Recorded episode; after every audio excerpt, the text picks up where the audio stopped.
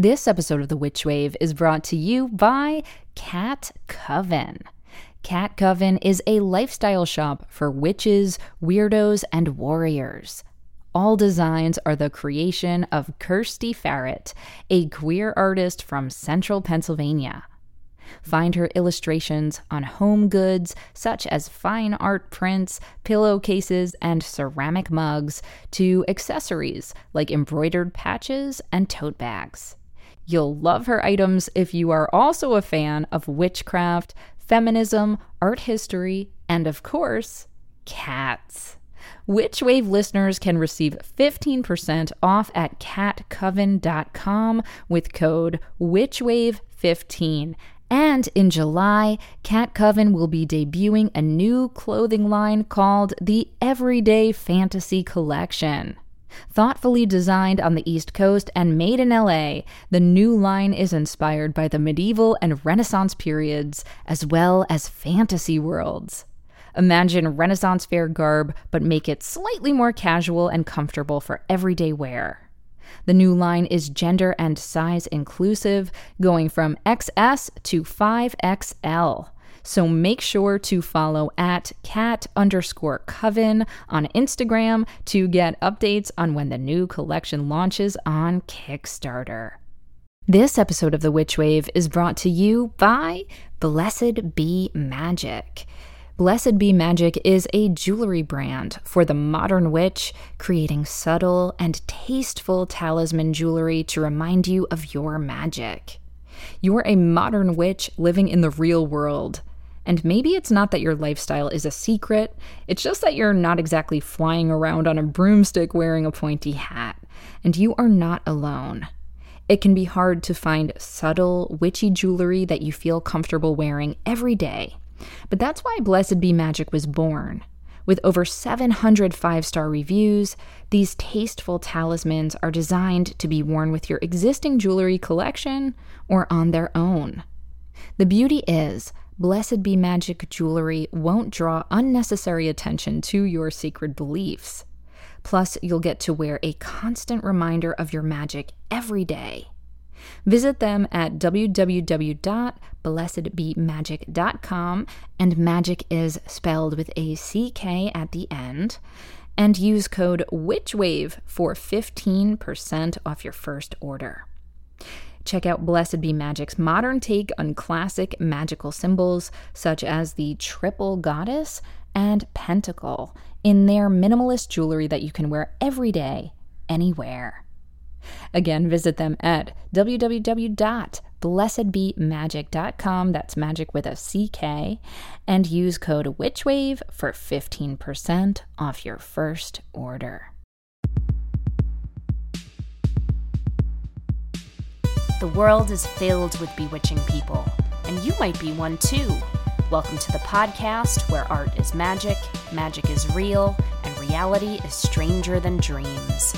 I'm Pam Grossman, and this is The Witch Wave.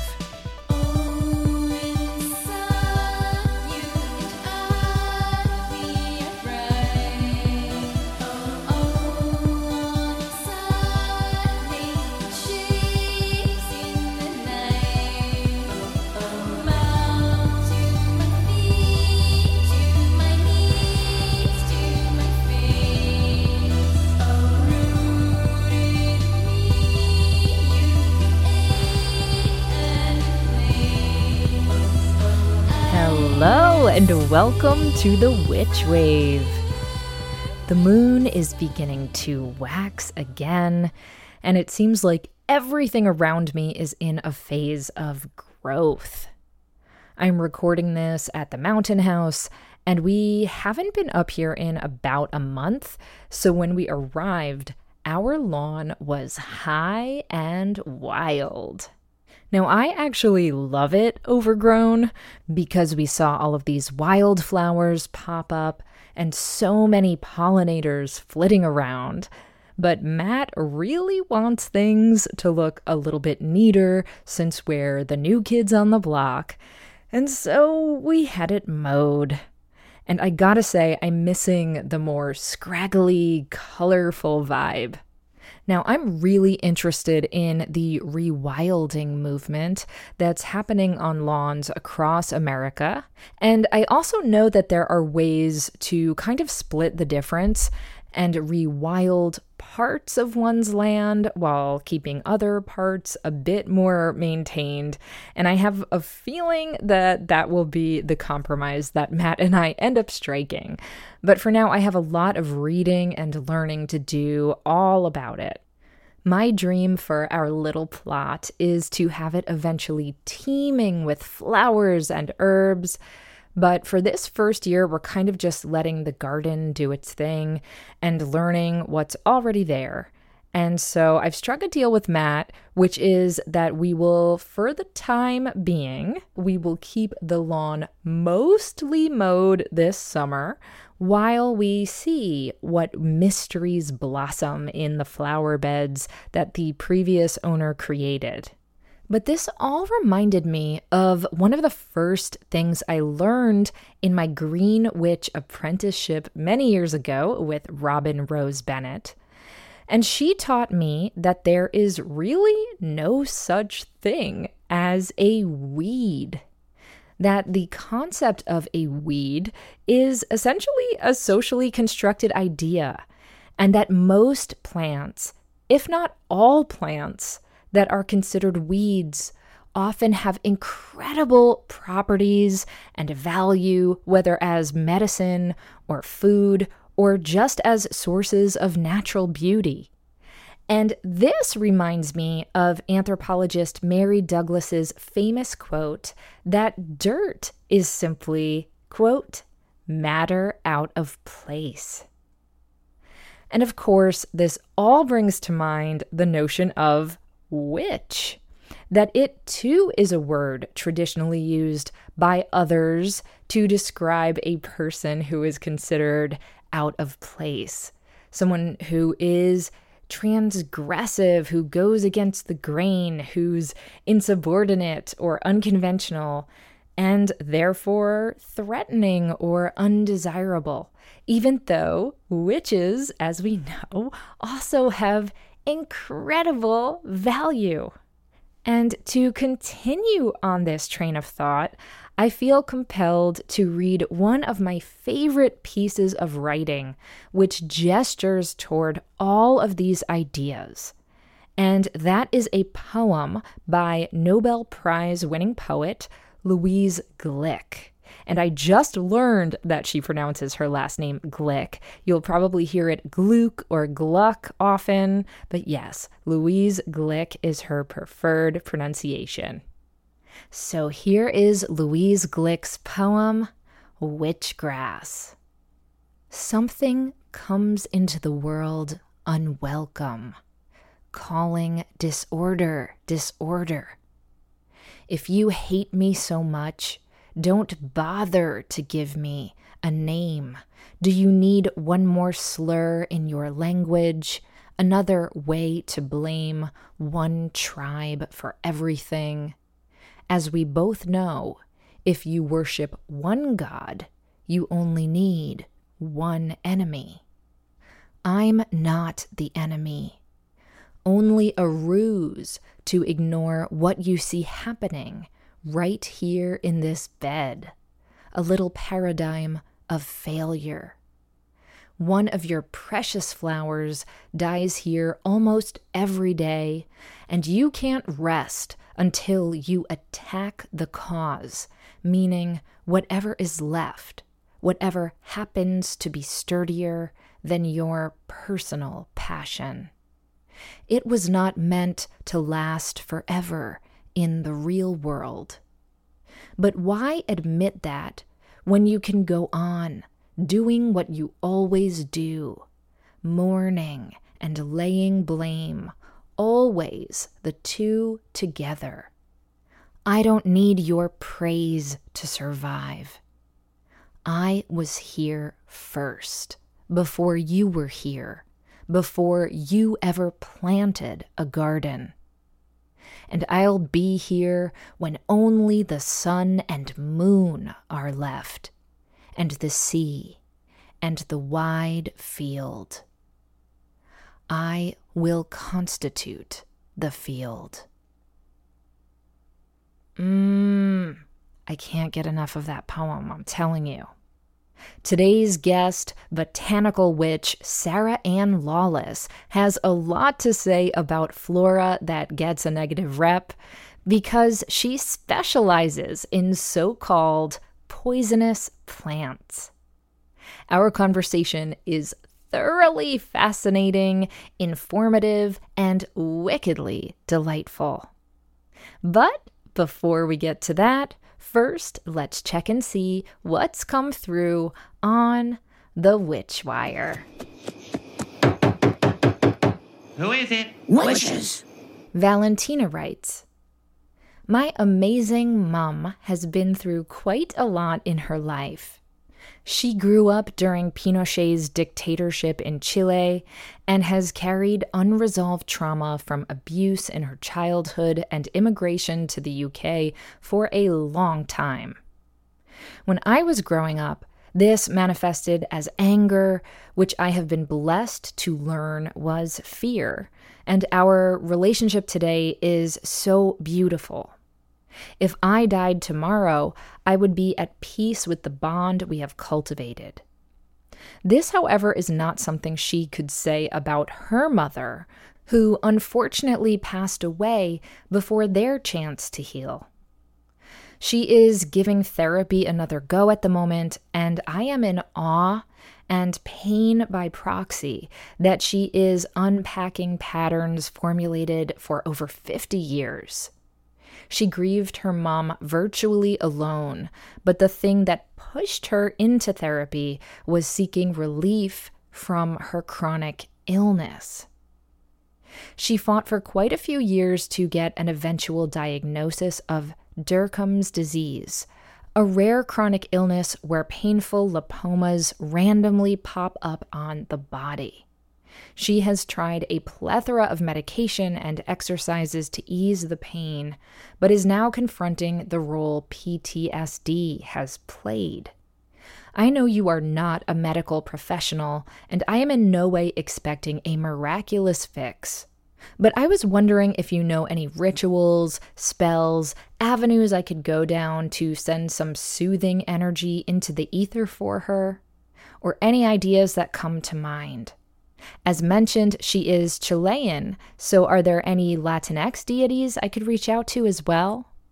Thank you for taking the time to read this and creating a space for so much knowledge to be held. Hi, Valentina. Thank you so much for this question and for sharing your mom's rich and complicated story.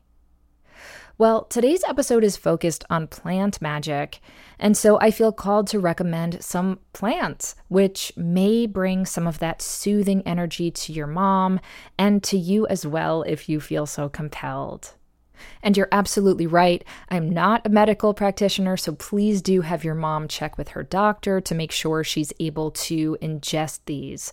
Otherwise, I would stick to external usages, such as burning them or putting them in a sachet or spell bag or meditating with them, etc. Now, the main plant that came to my mind is called motherwort, appropriately enough. And this is a very bitter plant that is often used to calm anxiety. I usually take it in tincture form, just a few drops under my tongue or in water, and this is especially supportive during moments of extreme panic or stress. And for you, I particularly love its association with mothers, since your matrilineal line is in need of healing. And so I think it's going to have deep spiritual efficacy for you all, in addition to its physiological results. The other two plants that are coming to mind are lavender and violet.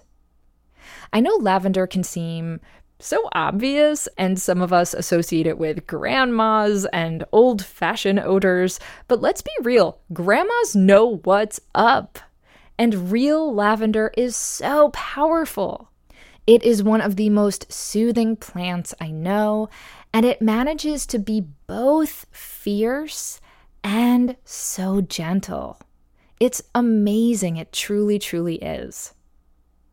And then there's violet, particularly the heart shaped violet leaves, which are known for soothing, especially around feelings of heartbreak, heartache, or grief. I'm not quite sure about the UK, but it shouldn't be too hard to find, at least as a dried herb, if you do have trouble finding the live wild stuff. And in addition to consulting with her healthcare provider, she and or you should also do some reading and general research about each of these plants before using them in or on your body. But my experience with all of them has been extremely positive. Now, you also asked about Latinx deities, and I confess my knowledge base isn't as deep as I wish it was, but I do know that Ichel, sometimes pronounced Ischel or Ichel, that's I X C H E L. Sometimes I see it as one word, sometimes as two but she is the Mayan goddess of medicine. And so she may be someone for you and your mom to look into as well. I hope this helps, and I truly hope that you and your mom find the support and healing that you both need. Now, on to my guest. Sarah Anne Lawless is a published author, artist, herbalist, and educator living in rural Ontario, Canada. She has been an herbalist for 15 years, creating herbal medicines, publishing articles, teaching at herbal conferences across North America, as well as teaching native plant and mushroom identification to private groups, local schools, scouting programs, outdoor education programs, and via horticultural societies. Over the past 10 years, she has focused on researching and working with the medicinal properties of poisonous plants and fungi, with a particular focus on medicinal nightshades. Through her business, Bane Folk, she emphasizes the medicinal nature of poisonous substances and promotes the education and understanding of their proper and safe uses to help abolish the fear and misuse of these plants and other substances. I have been such a fangirl of Sarah Anne Lawless's work for many, many years, so this conversation was a true thrill for me. Sarah joined me from her home in Ontario via Zoom.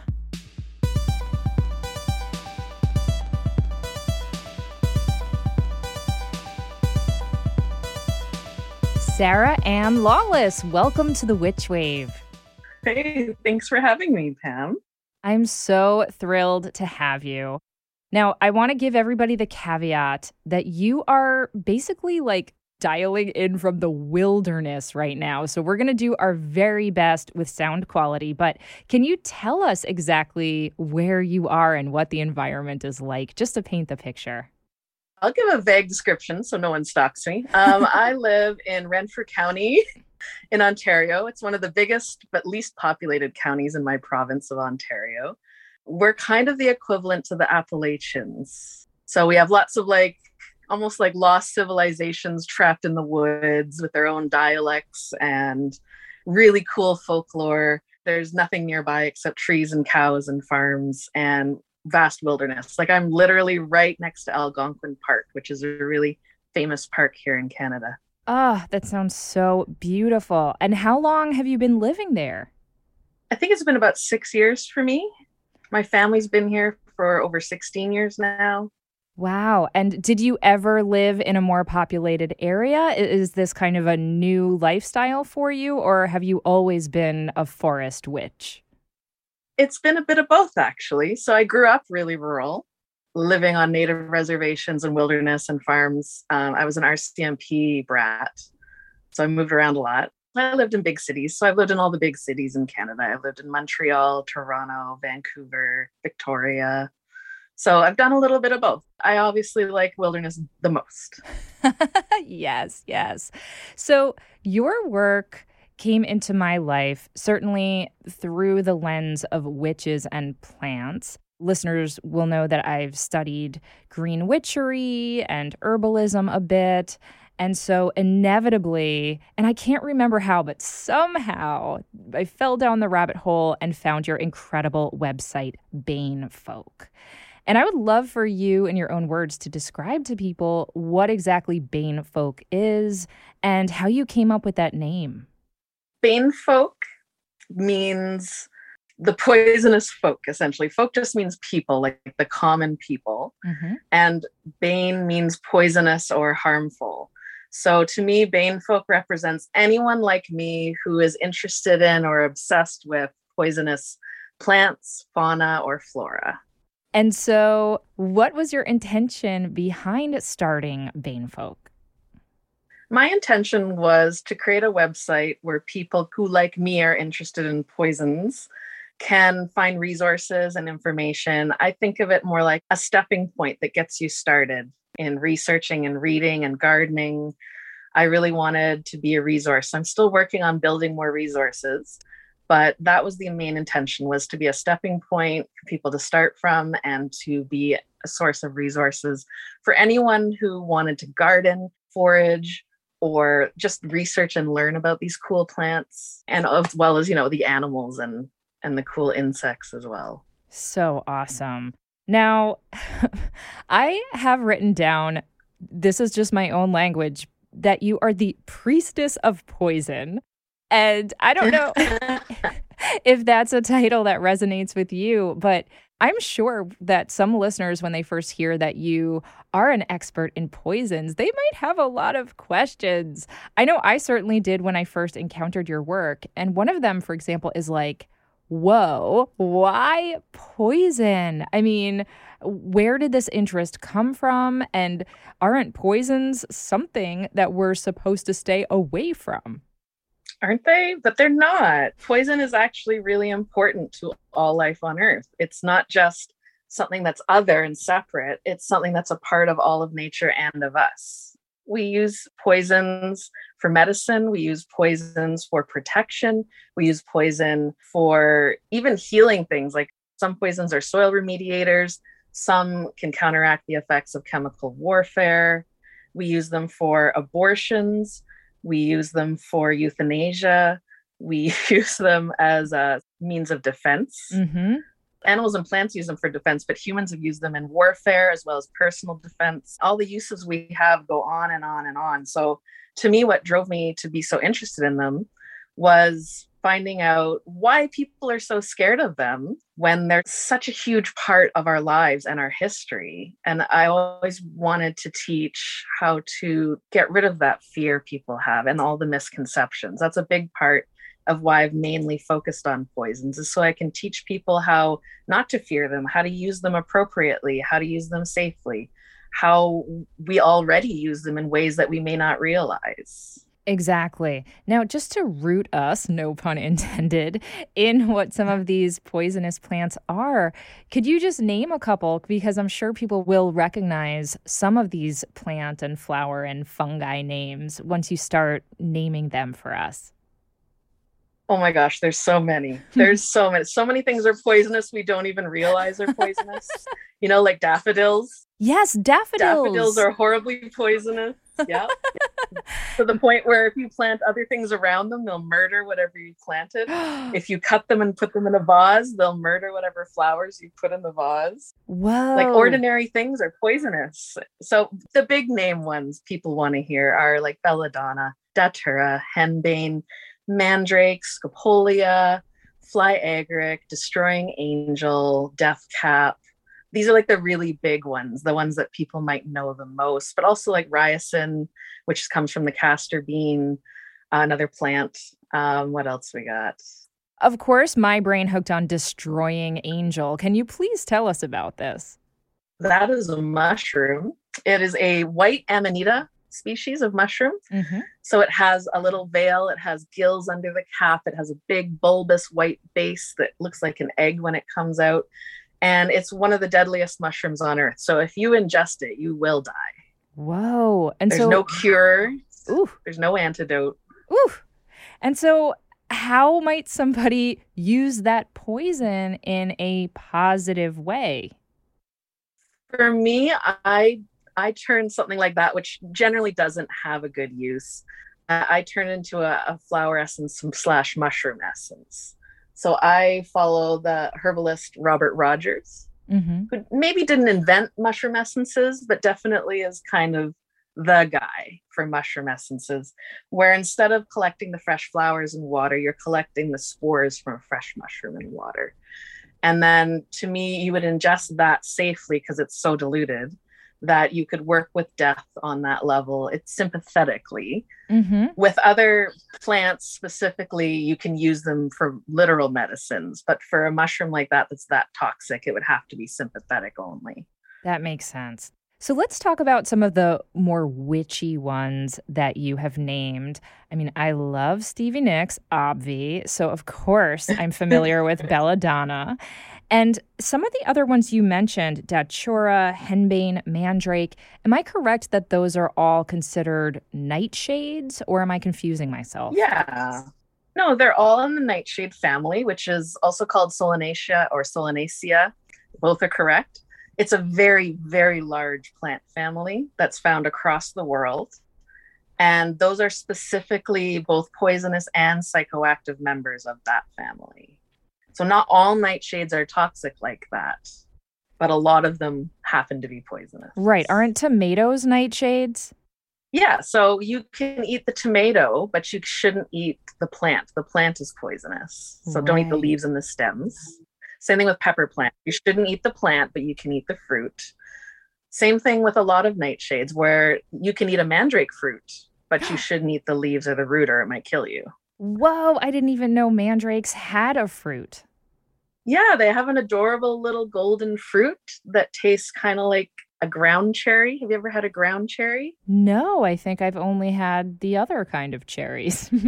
a ground cherry is another nightshade and it grows all over the world, but we have multiple species in North America. In Latin, it's physalis or physalis. Mm. And it's just this cute little golden berries, and it just tastes kind of like mango and pineapple. The exception with mandrake being the seeds are still poisonous. So either don't chew them or spit them out or deseed the fruit.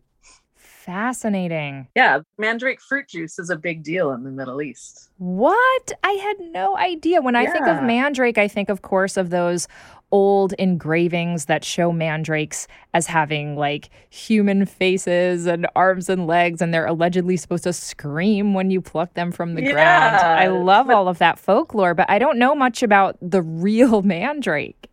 Yeah, the real thing is actually a, a commercial crop in its native countries. The reason why you don't find the roots on the market is because the fruit and the seeds are so valuable, they don't dig up the plants. It doesn't really look like people think it does. You, usually the leaves are wrong in the images. The roots are huge and massive. They can in a in the larger species like Mandragora turcomanica can become almost as big as a person. But the leaves are always really low to the ground and they're kind of like an unfolded cabbage. Mmm with flowers in the center. Oh my And then goodness. eventually the flowers turn into fruit in the center. But if you saw it in person, you wouldn't think, ah, that's a mandrake. You would think, well, that's a weird cabbage. so you're saying that mandrake is so valuable. How are people using it? Is it for food or for medicine primarily? What is making it so valuable on the market?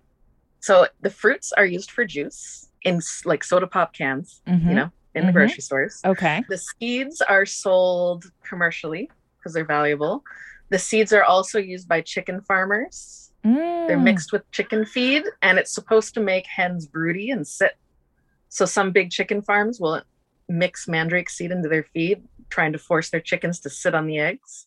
Because a lot of chicken a lot of chicken breeds don't don't sit on the eggs, they just wander off. What? I see I know so little about chickens. The root is often tinctured and sold on the market as a as a medicine, just as a raw product. It's not usually refined. It's just a tincture. Got it. Okay. So those are the three main ways that it's mostly used. It's not one that's grown so much for the pharmaceutical industry. The pharmaceutical industry is really into Brugmansia datura and belladonna right now. Tell me more about that because I know a lot of these different plants are traditionally associated with witchcraft and they're traditionally associated with like the goddess Hecate or Hecate. And so they have quite a reputation. How is it that now they are starting to get a little bit more positive PR, let's say? I think it's just through small groups and people like me that are trying to say, hey, these are actual medicines that we've never stopped using. They've been in constant use for thousands of years. And a lot of people think it's lost knowledge or we're not using them anymore, that there's something ancient in the past. Mm. But we actually still use these today all the time. Belladonna is a huge commercial crop for pharmaceuticals. They extract atropine from it mostly. Atropine is a really big deal in medicine. They use it for all surgeries. Mm. Uh, so if you've ever had a surgery, you've probably been given an atropine injection where it prevents your body fluids from being quite so nasty. So if hmm. they're doing surgery on you and they don't want you to bleed out, they don't want you to drool all over yourself or all over your tubes, the atropine it's anti-sialagogue and an anticholinergic and it sucks up all of your body fluids a little bit. Whoa. Yeah, it's also a, like a really really powerful pain reliever which and an anesthetic. So not just belladonna but the other ones I mentioned in the same nightshade family, belladonna, datura, henbane and mandrake, they're all pain relievers, they're all anesthetics. But atropine specifically is a big deal. Veterinarians and doctors, hospitals, paramedics they use it every day armies use it to treat the effects of chemical warfare so it can reduce paralysis. Wow. Uh, scopolamine is another alkaloid that's extracted from belladonna but it's mainly extracted from datura and brugmansia. Brugmansia is datura but it's just a different type. Brugmansia is called tree datura so it's just a super giant datura plant. Brugmansia contains a ton of scopolamine which is another big deal in the pharmaceutical industry. It is used by astronauts for anti nausea. Mm. It's used by people at sea. It's used by divers. It's used by ordinary people as a patch for people who get seasick or motion sickness, even in cars, etc. So you can get it like from your doctor or pharmacy if you get sick by plane all the time. That's something that people use. It's also been used by sh- like shadow governments and agencies like the CIA as a truth serum. So it's like whoa. the fabled truth serum. Whoa, whoa, whoa, whoa. We have to pause on this. What? to, wait, wait, wait. Say yeah. that again.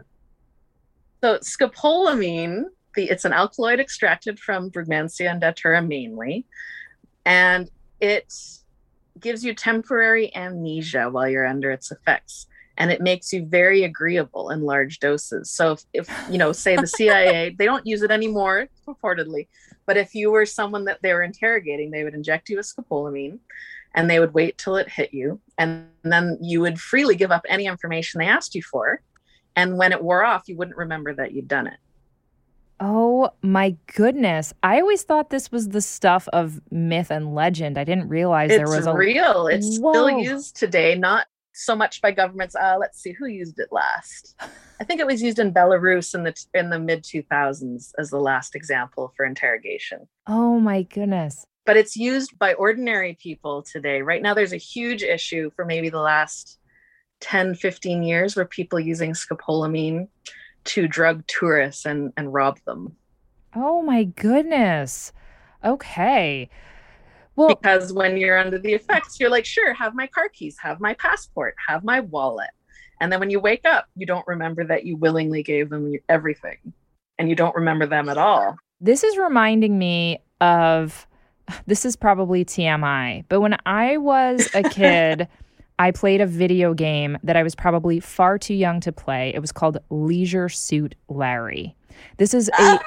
do you know no this game? Do you know this game? I do. Oh my goodness. It it's is so bad. It's so bad. It's, it's so, so bad. politically incorrect. And you basically played this dude who was kind of, I mean, he was kind of a schlubby loser. And his whole objective in this video game was to have sex with women. And he was kind of an incel of his day, you know? exactly, exactly. Anyway, there was this one part where you had to give a woman, this is so fucked up, but you had to give a woman Spanish fly in order Oh, to make her like agreeable and sleep with you. And of course, this is terrible, terrible, terrible. I was playing this game, what, in like the late 1980s or early 1990s. It's awful. But that aside, it was like the first time I had heard of something that you could give to someone to make them more agreeable, if you will. Yeah, there a lot of nightshades actually have that effect on people in high doses. Like it's really difficult though because it's at that dose where it's it has to be high enough to have that effect on them, but it's also high enough that it might poison them. So a lot of people that use it in that way end up accidentally killing their victims instead of just robbing them. Oh my goodness. Well, listen, this is a intense place to take a break, but we're going to have to. We're going to take a quick break and we'll be right back. The Path 365 Daily Direction for Ladies and Mothers, Witches, and Others is a book that allows you to open your mind, body, and spirit to a path that is uniquely yours.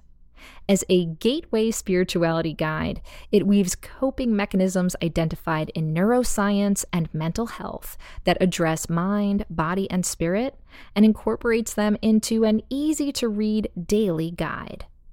Author Susie Newell received her doctorate from the University of Cincinnati with a focus on coping mechanisms. This book gently encourages people to open their mind to a spiritual path that feels right for them. Like a daily oracle read for the soul, the Path 365 takes you through a journey of positive self discovery and encourages you to incorporate your practice into every aspect of your being. Whether you have a solid spiritual practice already or are exploring your options, the Path 365 is a unique guide to creating a path of your own. Visit them at thepath365.com for ordering options. And be sure to use code WitchWave for free shipping. And you can give the Path 365 a follow on your favorite social media platform. We are all in this thing together. Create a path that works for you.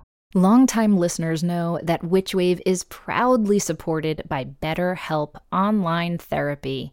And I say proudly because I am someone who has been in therapy myself since I was a teenager, and I truly cannot imagine my life being as fulfilling and stable and supported without having had someone professional to talk to about all of the ups and downs that I've encountered along the way. I'm someone who has to manage my anxiety sometimes, but whether or not that's the issue you have, life can be overwhelming for all of us. And many people are burnt out without even knowing it, especially after the last few years we've all lived through. You might be feeling lack of motivation, or at times helpless or stuck. You might be experiencing feelings of fatigue or detachment or more. And guess what? So do I sometimes. When I think about the large scale issues on a global level, on top of the personal challenges I've sometimes got going on, it's a lot that we're all carrying with us. And sometimes it makes me feel drained and depleted, and I just need a place to put those feelings so I can move on with my day. Luckily, none of us has to do that work alone. And that's why we can lean on certainly our spiritual practice, but also a mental health practice that includes some form of counseling. Talking to someone who has been trained to help me sort through all of these thoughts and emotions has been a game changer for me over the years. That's why I'm so happy that BetterHelp exists because it is customized online therapy that offers video, phone, and even live chat sessions with your therapist so you don't have to see anyone on camera if you don't want to. Though I'm telling you, they've seen it all, so if you need to show up unshowered in your pajamas, that's fine too. What's also great is that BetterHelp is much more affordable than in person therapy, and you can be matched with a therapist in under 48 hours. Best of all, Witchwave listeners get 10% off their first month of counseling by going to betterhelp.com slash witchwave. That's B-E-T-T-E-R-H-E-L-P dot com slash witchwave. So if you're feeling burnt out or stressed out for any reason, and I can certainly think of a few myself, I'm here to remind you to please prioritize yourself and get that extra bit of fortification and support that you need and truly deserve. So one more time, go to betterhelp.com slash witchwave and get 10% off your first month of counseling. Take good care. Welcome back to the Witch Wave. Today I'm speaking with Sarah Anne Lawless. So, Sarah, we're talking about poisons, and we were talking about, of course, their most deadly effects. But I think that a lot of people, when they think about some of these witchy or witch adjacent plants, they often also think about like hallucinating and going on some kind of ecstatic, phantasmagoric trip, if you will. I know there's a lot of association with these plants with something called flying ointment, which, well, I'll let you explain what people thought flying ointment was, but I'd love to hear a little bit more about like these ecstatic properties of plants. So, a flying ointment was something that we first heard in the early modern period or a little bit before that, mostly coming from church sources, talking about how witches would make these infernal herbal salves that were made with all these poisons, maybe even made with a baby's fat. And the witches supposedly rubbed it on their bodies, and it would cause them to leave their bodies and fly to their witches' Sabbath in the mountains or under a full moon in a wooded grove, whatever the local mythology was. People tried to study them, like Agrippa, Honorius, who's another fellow, the, you know, the guys with the, the grimoires. And a lot of them would seek out women who were making these ointments and check them out. And they would have these mystical experiences where they would travel far distances without ever leaving a room. Mm. And they were like, hmm, maybe there's something to this. And then scientists started saying, oh, well, you know, maybe it was just all in their head. Maybe they're just because a lot of the herbs in these supposed flying ointments are hallucinogens. Maybe nothing's actually happening at all. Maybe they're just tripping balls. exactly. Exactly. Right. So, as someone who makes flying ointments and who has used them for many, many years, probably 15 years now, I would say both can be true. I've seen them used for m- way more purposes, and I understand them to be useful for way more purposes than just what's covered in witch mythology. So, in the mythology, they can also be used for shape shifting, especially turning into birds, you know, hence flying ointment. They can be used for doing spell work. So they can be used for protection, for communicating with gods, for communicating with spirits, for protecting from them so they don't hurt you uh, for protection when you're astral traveling so that they can't harm your body or your spirit. I've seen them uh, used for like divination and oracle type of work as well, mm-hmm. which has worked out pretty well. I've seen them used for dream work too, where you apply the ointment maybe a couple hours before bedtime and then have crazy, awesome dreams that are way more vivid and memorable than normal. Mm there's a lot of supporting resources that share that a lot of these poisons may be horribly dangerous under normal circumstances, but when used externally and going into your bloodstream through your skin, they're not going through your organs and your digestive system, and they're not having the amount of damage done to you as it would if you were ingesting it. So, a lot of these sources are saying ointments are the safer way to go if you really want to work with these herbs. You shouldn't be eating them or smoking them, you should be using them externally. Exactly. Now, you brought this up, and I know it's a sensitive topic. You're in Canada, I'm here in the US. I know we have to be careful about legality uh, in terms of how we discuss this.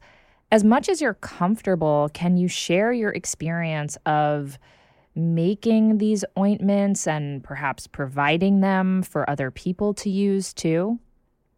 Yeah. So I very specifically chose to make my ointments medicinal. So I don't advertise them as flying ointments. They're they're herbal salves, they're pain relief ointments. I'm dosing them for medicine. I'm not dosing them for people who want to get high. So a lot of people uh, worry, you know, I want to use this ointment or try this ointment, but I'm worried I'm going to trip balls just from putting like a tiny little bit on me. And I'm like, no, I've actually dosed this for medicine. So you should be able to use a decent amount, but you know, on your arthritic knees, on your back, on your nerve pain, whatever your issue is, and not trip balls. You might have some interesting dreams, but that would probably be it. So for people that do want to trip balls, you have to be really careful because you can't really sell those items as straightforwardly. When it's a medicine in Canada and the United States, it's a lot easier to sell these poisons are legal in ointment form for external use, but it's much more shady and a gray area when you're selling them as a tincture or an oil that can be ingested. So you have to be really careful with Health Canada and the FDA. Sure. If someone really wants to work with these and provide their work to other people like I do, you really need to check your legalities first. So there's a reason I just make ointments and flower essences. And that's because those are the things I can make that, you know, I won't get in trouble. Got it. So yes, I know how to make other things, but I'm I don't want to get in trouble and I don't want people to hurt themselves. Okay, loud and clear. But hypothetically, yeah. if one were to hypothetically visit you in the woods, maybe they could perhaps have a more flying ointment experience potentially hypothetically. You don't need to visit me in the woods. You don't need to visit me in the woods. All you need is one of my ointments and a measuring spoon. You know the kind used for baking baked mm-hmm, goods mm-hmm. teaspoons etc mm-hmm. i sell ointments in one ounce tins. For canadians that's 30 milliliters. And if you are a smaller petite person then I recommend trying one teaspoon of the ointment. Apply it to the largest surface area on your body, whether that's your back, your chest, your legs, whatever you can reach if you don't have help.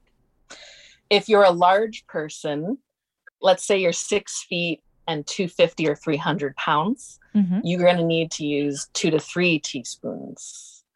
If you want to use it magically, I mean. So, this isn't just for, I'm not talking about pain relief here. Mm-hmm. I'm talking about you want a dream work experience, you want to talk to spirits, you want to try shape shifting, you want to try astral flight, soul flight, whatever the kids are calling it these days, where your soul leaves your body and goes on adventures. Yeah. that's what you're looking for, this is what I'm talking about. If you're a medium sized person, you could probably get away with one and a half to two teaspoons. But again, I would always do a, a patch test. So I recommend, and a lot of people have copied me on this, and that's fine, is to start with a pea sized amount the first time you use it, just to make sure you're not allergic and that you don't have a bad reaction. Mm-hmm. So, an allergic reaction would look like a rash or hives, like, you know, an allergic allergic reaction. Yeah, yeah. That means that's not for you. You shouldn't be using that. If you get a rash or hives, that's not for you. The ones that can especially cause contact dermatitis are henbane and datura. Okay. I find belladonna and mandrake are a little more gentle. Not gentle in their effects, but gentle in how they are on your skin. So I also say don't put them in your mucous membranes because of this fact that they can cause contact dermatitis. Because mm-hmm. when you put something in your mucous membranes, you can't wash it out. It's immediately in your bloodstream. You can't wash it off. You yep. can't control it if something bad happens. Yeah. So as much as there's the fake lore that's being circulated that witches put it up their vaginas, it's not true. It is fake lore. It's really old, centuries old fake lore. No, I love that fact. It is. It's not a fact. I'm so sorry. They would apply it with brooms, and that's why witches fly on brooms. No, they Sarah, didn't. How do you know? How can you be sure?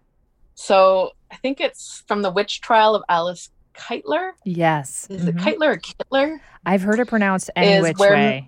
This is where most people are taking it from. And it was an, obviously under torture.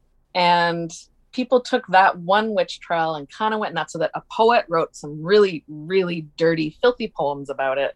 But the person who did the most damage, in my opinion, is Michael Harner. Yep. In his book Hallucinogens and Shamanism from hmm. 1973. Exactly. He did the most harm where he perpetuated this myth without really going into its origins. And then most people quoting it as a fact are quoting Harner. Yep. See, and I feel really good about this because that is the source I found when I was writing my book. And I was like, I think that's where it came from. Yeah, it was definitely Harner. And then a whole bunch of other people kind of ran with it. And now you'll see all kinds of news articles and online articles from reputable sources stating it as it's a fact. Right, right. It's not. Darn it. The most lore that we really find is where they were applying it to a chair or a broom, not to rub their vaginas on it, but to make the item fly. Oh, to to animate the chair or the broom. Well, because witches were believed to be able to fly on anything. So the ointment was kind of like the fairy dust in Peter Pan. Mm, I love that. Fascinating. So, I want to talk about the association of witches with these specific plants. How did this all happen? You know, it's a little bit like which came first, the witch or the uh, plants? You know what I mean? How did this occur that we associate witches yeah. with belladonna and mandrake and all of these specifically poisonous botanicals? Well, there's a easy way to go into it. So this actually goes back thousands of years this association. And one way to find it is in the Latin word venefica or veneficium or veneficus or venefici. Mm-hmm. If you go to like Wiktionary.com and look these words up, they all translate from Latin directly as meaning both poisonous and magical at the same time. Mm. There's no separation between poison and spell work and magic. And I'm not talking about sympathetic magic, I'm talking about physical magic like the kind you see in TV shows. So there was no separation way back in the day. Mm-hmm. If you were a witch, you were a venefica, you were a poisoner. The way that we most people might see this is the King James Bible is a really good example. Yeah. Where King James really had it in for witches, like really had a bad experience, really had it in. And he changed the Bible from the words poisoner to mean the word witch, mm-hmm. which is historically accurate, funnily enough. So now all of the quotes that we hear from the Bible about don't suffer a witch to live, etc., a lot of them originated as poisoner. Ah, there we go. Which makes a little bit more sense. I'm going to go into it a little bit more. The reason why they were associated as the same thing. Yeah. So the reason why they're simultaneous is because the plants were the witchcraft it wasn't that the plant was aiding the witch it was that the plant was the witch. The plant is the witchcraft. And how so? A really good example is the Picatrix. It's an old grimoire. Mm-hmm. it's full of spells and rituals and instructions.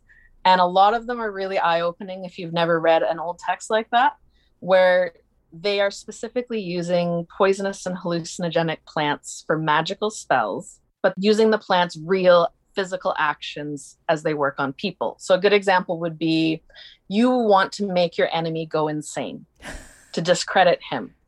Sure. You give him scopolamine. Mm. Yeah, you would give him one of these ancient poisonous hallucinogens like datura or belladonna or henbane, etc. Mandrake's a good one. And a lot of these the names in local countries of these herbs mean herb of insanity. I see. So you would drive someone insane. If you wanted to do a love spell, you would give the person you have a crush on henbane, like a date rape drug. Ay, ay, ay. To make them really horny because it's an aphrodisiac. These are also usually aphrodisiacs. So they'll make you really horny for you, but it also makes you really suggestible. Um, another use would have been just let me think for a second. Let's see, we got insanity, we've got love spells. Oh, oh, we also a really good example is Circe from the Odyssey. Yep. If you read between the lines in the story, she didn't have the power to turn them into pigs, But she gave them all a drink, which I think was either mandrake or henbane. Was this moly? No, moly was the antidote. Ah, that's right. Okay. drug. Okay. So Odysseus shows up with his men. She uses pageantry, which is very classic shamanism, with using a wand and pointing it at them. She drugs them, points a wand at them, and tells them they're all pigs. Henbane is famous for causing sensations of shapeshifting, of hair growing out of your skin, of claws growing out of you. So the combination of pointing a wand at these people who are very superstitious while they're drugged would have been enough to convince them that they were animals, whether they physically changed form or not. Wow. So was being this poisoner, this venefica, was that an actual sort of like vocation? And their whole job was essentially to provide you with poisons? So, what you're describing is more later, like Middle Ages, early, early modern period, Mhm. where you would have the apothecaries that would specialize in poisons. That's a separate thing. In ancient times, like I'm thinking ancient Greece, Anatolia, Middle East, they were respected as priests and priestesses.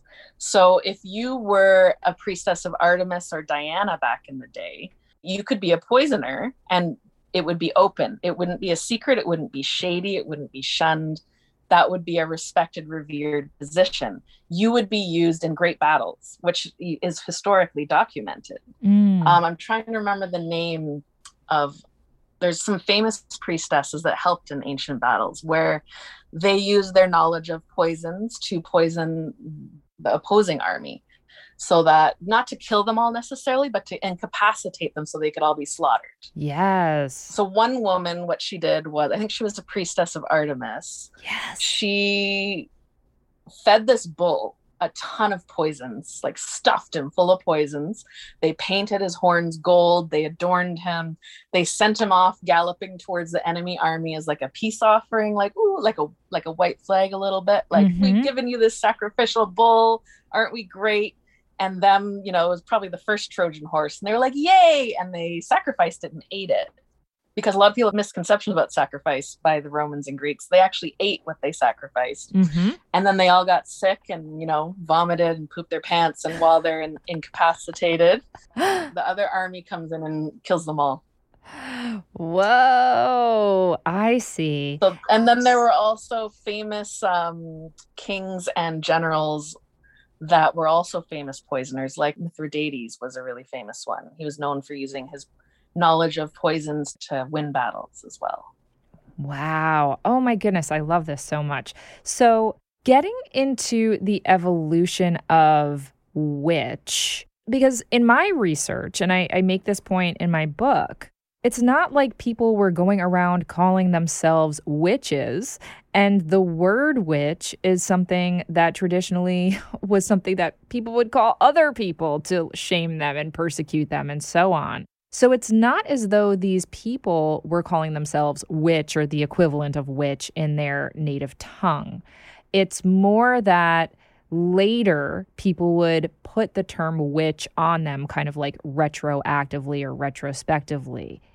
I agree. Yeah, very much. I don't, I think that a lot of cultures would have had their own terms for people who use poisons and hallucinogens. And then it would have been like your neighbor being like, she cursed me. And then suddenly you're a witch. When you started off as a respectable person, and then suddenly you've turned into the accused, and now you're some supernatural entity that Yeah. eats children. Exactly. Yeah. So these veneficas, were they also healing people too and helping with pain management and midwifery and all of that stuff as well that we might associate with more positive kinds of magic or healing? I would need to research search that more, but I do believe so. Like especially if we look into the cults of Artemis, she was very much a patron of women and children and healing as well. Mhm. Not all poisons and parties, but she is also known for what's a good word? Ecstatic rites and her ecstatic cult as well. So they were all getting high and drunk in the woods and having rituals. Yes. As much she was known for that as much as Dionysus is, and I know Dionysus is more famous for that, but Artemis's cult was also really big into everyone go to the woods and get high. Exactly. Ugh. I think that Artemis's cult would have also been in charge of like using these medicines for childbirth and abortion as well. A lot of the herbs we associate with abortion are also childbirth herbs. They might be poisonous, but they're not just used for the bad thing. They're also used to make children come forth more easily, like a baby that won't come out. Mm-hmm. There's certain poisonous herbs you can use that don't actually harm the mother or baby, but just force the baby to come out if he's too late and it's going to hurt the mother if she waits any longer like blue co- blue cohosh is a good example. Yes. Blue cohosh and black cohosh. They're both poisonous, but they're also both medicinal and they can be used as an abortifacient or for childbirth. I think we tend as humans to put things in tidy little boxes too easily instead of realizing that they're multifaceted. So, one thing that's always fascinating about poisons is that they are multifaceted. They are a medicine, they can be food, they can do all these things that are beyond just hurting and killing people. I like to teach people that so they're not as scared. So, how do you define a poison then? Just something that if you take too much of it will harm you? Is that what a poison is? Kind of. Like there's the famous Paracelsus quote. He says, There is no poison. The poison is the dose. Mm-hmm. In all things is poison. All things are poisonous in the right dose. So even water can kill you, rosemary can kill you. It depends on how much we're talking about. Exactly. So when you think of it that way, all things can be poisonous to us. Hooray! And on that note, we're going to take another quick break and we'll be right back. So, as you might imagine, I drink a lot of tea. And I have come to fancy myself a bit of a tea connoisseur, not to brag. So, when Snowy Owl Tea came on board as a sponsor, I was thrilled because they sent me a truly spectacular assortment of their teas, and I got hooked. My favorites of theirs right now are the second breakfast tea, which is blended with lemon poppy and toasted oats. And honestly, it tastes a little more like dessert than breakfast, and I drink it all day long because it is so delicious. When I'm looking for something a little more caffeinated, I go for their 11th hour tea because it's a blend of black tea, vanilla, and cardamom. And you know I'm a cardamom girl. And let me tell you, it tastes divine. I've also been drinking lots of their Armor Up tea to support my immune system in these trying times. And that's their blend of herbal tea, lemon ginger, and turmeric. And it is delicious as well. Are you sensing a theme? Now, in addition to being tasty, Snowy Owl teas are unique, handcrafted tea blends made with real fruit, fresh ground whole spices, full leaf teas, and blossoms. They are created with your health and comfort in mind using 100% biodegradable tea bags. And the cherry on top of all of that is that Snowy Owl Tea's packaging is such a treat to behold as well, with their beautiful illustrations of woodland creatures and enchanting designs.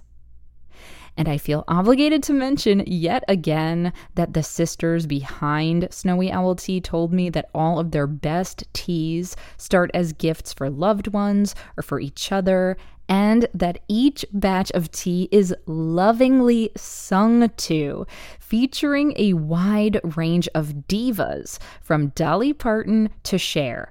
I mean, come on. Does it get any better? No, my friends, it does not. You know you're going to want to discover their seven and counting varieties of tea for yourself. So pop on over to www.snowyowltea.com and be sure to enter code POTION at checkout for 25% off your order.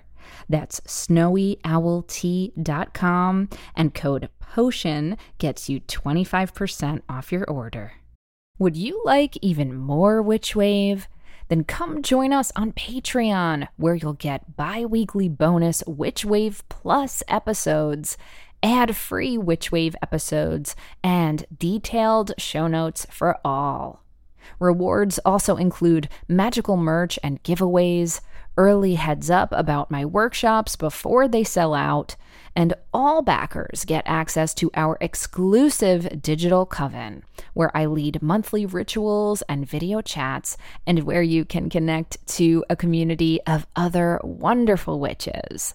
So head on over to patreon.com slash witchwave and sign up. It's a fabulous way to get more magic in your life and to support the show. Thanks so much. Welcome back to the Witch Wave. Today I'm speaking with Sarah Anne Lawless. So, Sarah, you brought up birth control and abortion a few times, and that is just so resonant right now with what's happening here in my country. You know, I'm sure you've seen the news that it's looking like our Supreme Court may overturn Roe v. Wade. And even if they don't, this kind of thing is happening, you know, locally in different states around the country. I know that you are not in a position to like give people advice around this in a very specific way. But if you could talk as much as you're comfortable about how plants might be supportive in a world where people might have to start thinking about alternatives to going to a clinic, let's say. Whatever you feel comfortable discussing around abortion and birth control would be welcome.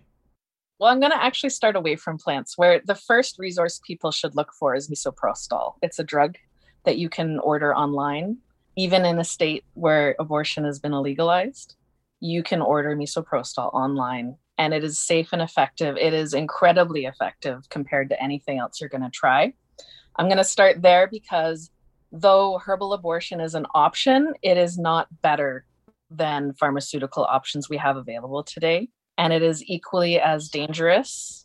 And there's a chance that it might not work compared to misoprostol. Mm-hmm. So know that going in if you do research even if you find a herbalist who specializes in abortion and abortion herbs they will also warn you that you can try this but it may not work and you're still going to have to find another option if it doesn't work. Okay. So if you're you know really granola crunchy and you really want to use herbs just understand that it may not work out for you and you might have to go to a clinic or order online anyway that's my caveat there is mm-hmm. if you can get access to something like misoprostol first please try that first because of how safe it is and how effective it is. Mm-hmm. if that isn't an option for you then i highly recommend looking up herbalists doulas or midwives that are really really well versed in abortion herbs so let me see if I can find some examples for our listeners here. And not just abortion, also, I know birth control in general. There have been herbal alternatives. Again, maybe not as effective as being on the pill. Mm-hmm, yeah, mm-hmm. not anymore. The most effective herbal abortifacient is unfortunately extinct. Ah, what was that? I can't remember the name of it. Okay. It was a herb used in ancient Greece and Rome and it was used so much they literally made it go extinct because they were having so much sex. And and also can we just say that people have decided if and when to become parents throughout history. This has been a very yes. normal part of people's health care and people yeah. having control over their own lives and freedom and family structures and so on. So, exactly. This is something we've been doing forever. Mm-hmm. Forever. I, mm-hmm. I would mm-hmm. like to recommend a couple of resources for people that'll have better information than I can give in a short sure, time. Sure, sure. The first one is an academic book from Harvard University Press called Eve's Herbs A History of Contraception and Abortion by mm. John M. Riddle. Mm. That's a really good starting point.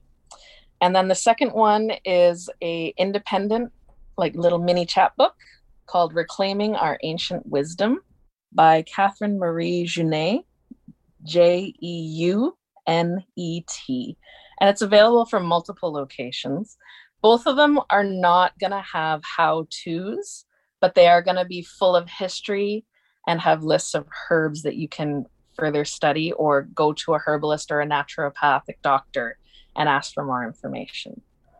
Perfect. Thank you so much. And worst comes to worst, we'll all just move up with you in Canada, right? uh, things aren't going so well here right now either. Oh, no, don't, don't do that. say that. I feel We're like we're having some big issues with uh, conservatives and misogyny and white supremacy. So it's no better here. I'm sorry to say. Oh my goodness. Oh my goodness. So listen, there is so much that we didn't get to. I know for people who are listening who are very interested in the magical and spiritual aspect of some of these plants and herbs, where would you recommend or how would you recommend that they begin learning more about how to use some of these plants in their own magical practice? Yeah, so I would recommend starting with my website, which is banefolk.com. I have a resources section on the top menu, and I've got book lists, I have book reviews, I have recommended resources, I have recommended databases where you can learn so much more. I'm just an internet occultist rando stranger. So I highly recommend you go find people who are definitely much more experts than me. And when I say that, I mean go look for knowledge from toxicologists, chemists, ethnopharmacologists, ethnobotanists, biologists. Look for like the the people that this is their life's work, this is their life and education. They're not going to steer you wrong. Start there first and then go back to the magic after. If you're interested specifically in psychoactive aspects, there's always erowid.org. E R O W I D dot org. Anyone who wants to trip balls, please go there. Not my website won't help you with that. My website will not help you with that. Not at all. So please go to them. They'll Yes. help you with that. Another resource for magic and psychoactive combined would be entheology.com. It's kind of like Erowid, but with better articles Mm-hmm. for pure magic i definitely recommend reading my website. I have a lot of the magical uses in my product listings too and i've meant to to take that info out and put it into articles. I just don't have time because i have children. Ah, there you go. it's all on my website. You can use my search bar and i have magical recommendations for any herb i use or work with or any product that i make. I will have recommendations for how to use it in spell work and ritual ceremony etc Yes, yes. So, speaking of children, I know that these poisons are something adults have to be super safe with, let alone kids. How do you speak to your children about what you do? How do you keep them safe? You know, I've been an outdoor educator for a very long time, almost 20 years. And children are the quickest learners when it comes to identifying plants, I find. So when you tell them, this is great, you can eat it, they always remember it. When you say, this is poison, don't touch it, they always remember it. Mm-hmm. It's adults that are the problem, I find. They're like, haha, I don't believe you. I'm going to put it in my mouth. I've only had problems with adults, honestly, not children. Mm-hmm. But if you are a parent and you want to grow these herbs, if you're growing indoors, you need one of those enclosed greenhouses. It's like basically shelving with a plastic cover. You get it from, you know, your hardware, your garden store. And if you're going to grow outdoors, you should fence it in, okay. especially if you have animals that like to randomly chew on things. So, uh, because I live on a farm, I'm going to have an electric fence around my poison garden. Mm-hmm. Not everyone can do that, but any fence or fencing or some kind of cover, you can also use row covers, uh, like the plastic row covers with the hoops or insect netting, just to cover them. Um, you're not going to have to worry about animals as much because most wild animals, especially not house pets, house pets are you need to worry, but most wild animals will know that's bitter and nasty. I don't want to eat that, and they'll avoid it. They're usually called deer resistant in the plant Mhm. nurseries. If Mhm. a, if a plant says deer resistant, it really means poisonous. There we go. I have a final, very self serving question. And I know we have a limited amount of time, but I, for the first time in my entire adult life, have a little tiny bit of land. And I have never gardened before. I have so much to learn, even though I've studied green witchery and I've grown things in little pots in my apartment. I have never had any sort of my own yard as an adult. And of course, I want to grow all kinds of witchy, magical herbs and plants and flowers. So, do you have any advice for someone who's a complete novice, yet who wants to grow a little bit of magic in her garden? Yeah, you got to get rid of that grass. That's the hardest part. Mm-hmm. You'd think it would be growing the plants, but a lot of the plants, including henbane especially, hate grass and won't grow with it. Mm-hmm. You, you got to get your grass out of there, uh, and it can be very difficult and frustrating. Uh, the more ground cover you can use, the better. Bare earth is not good.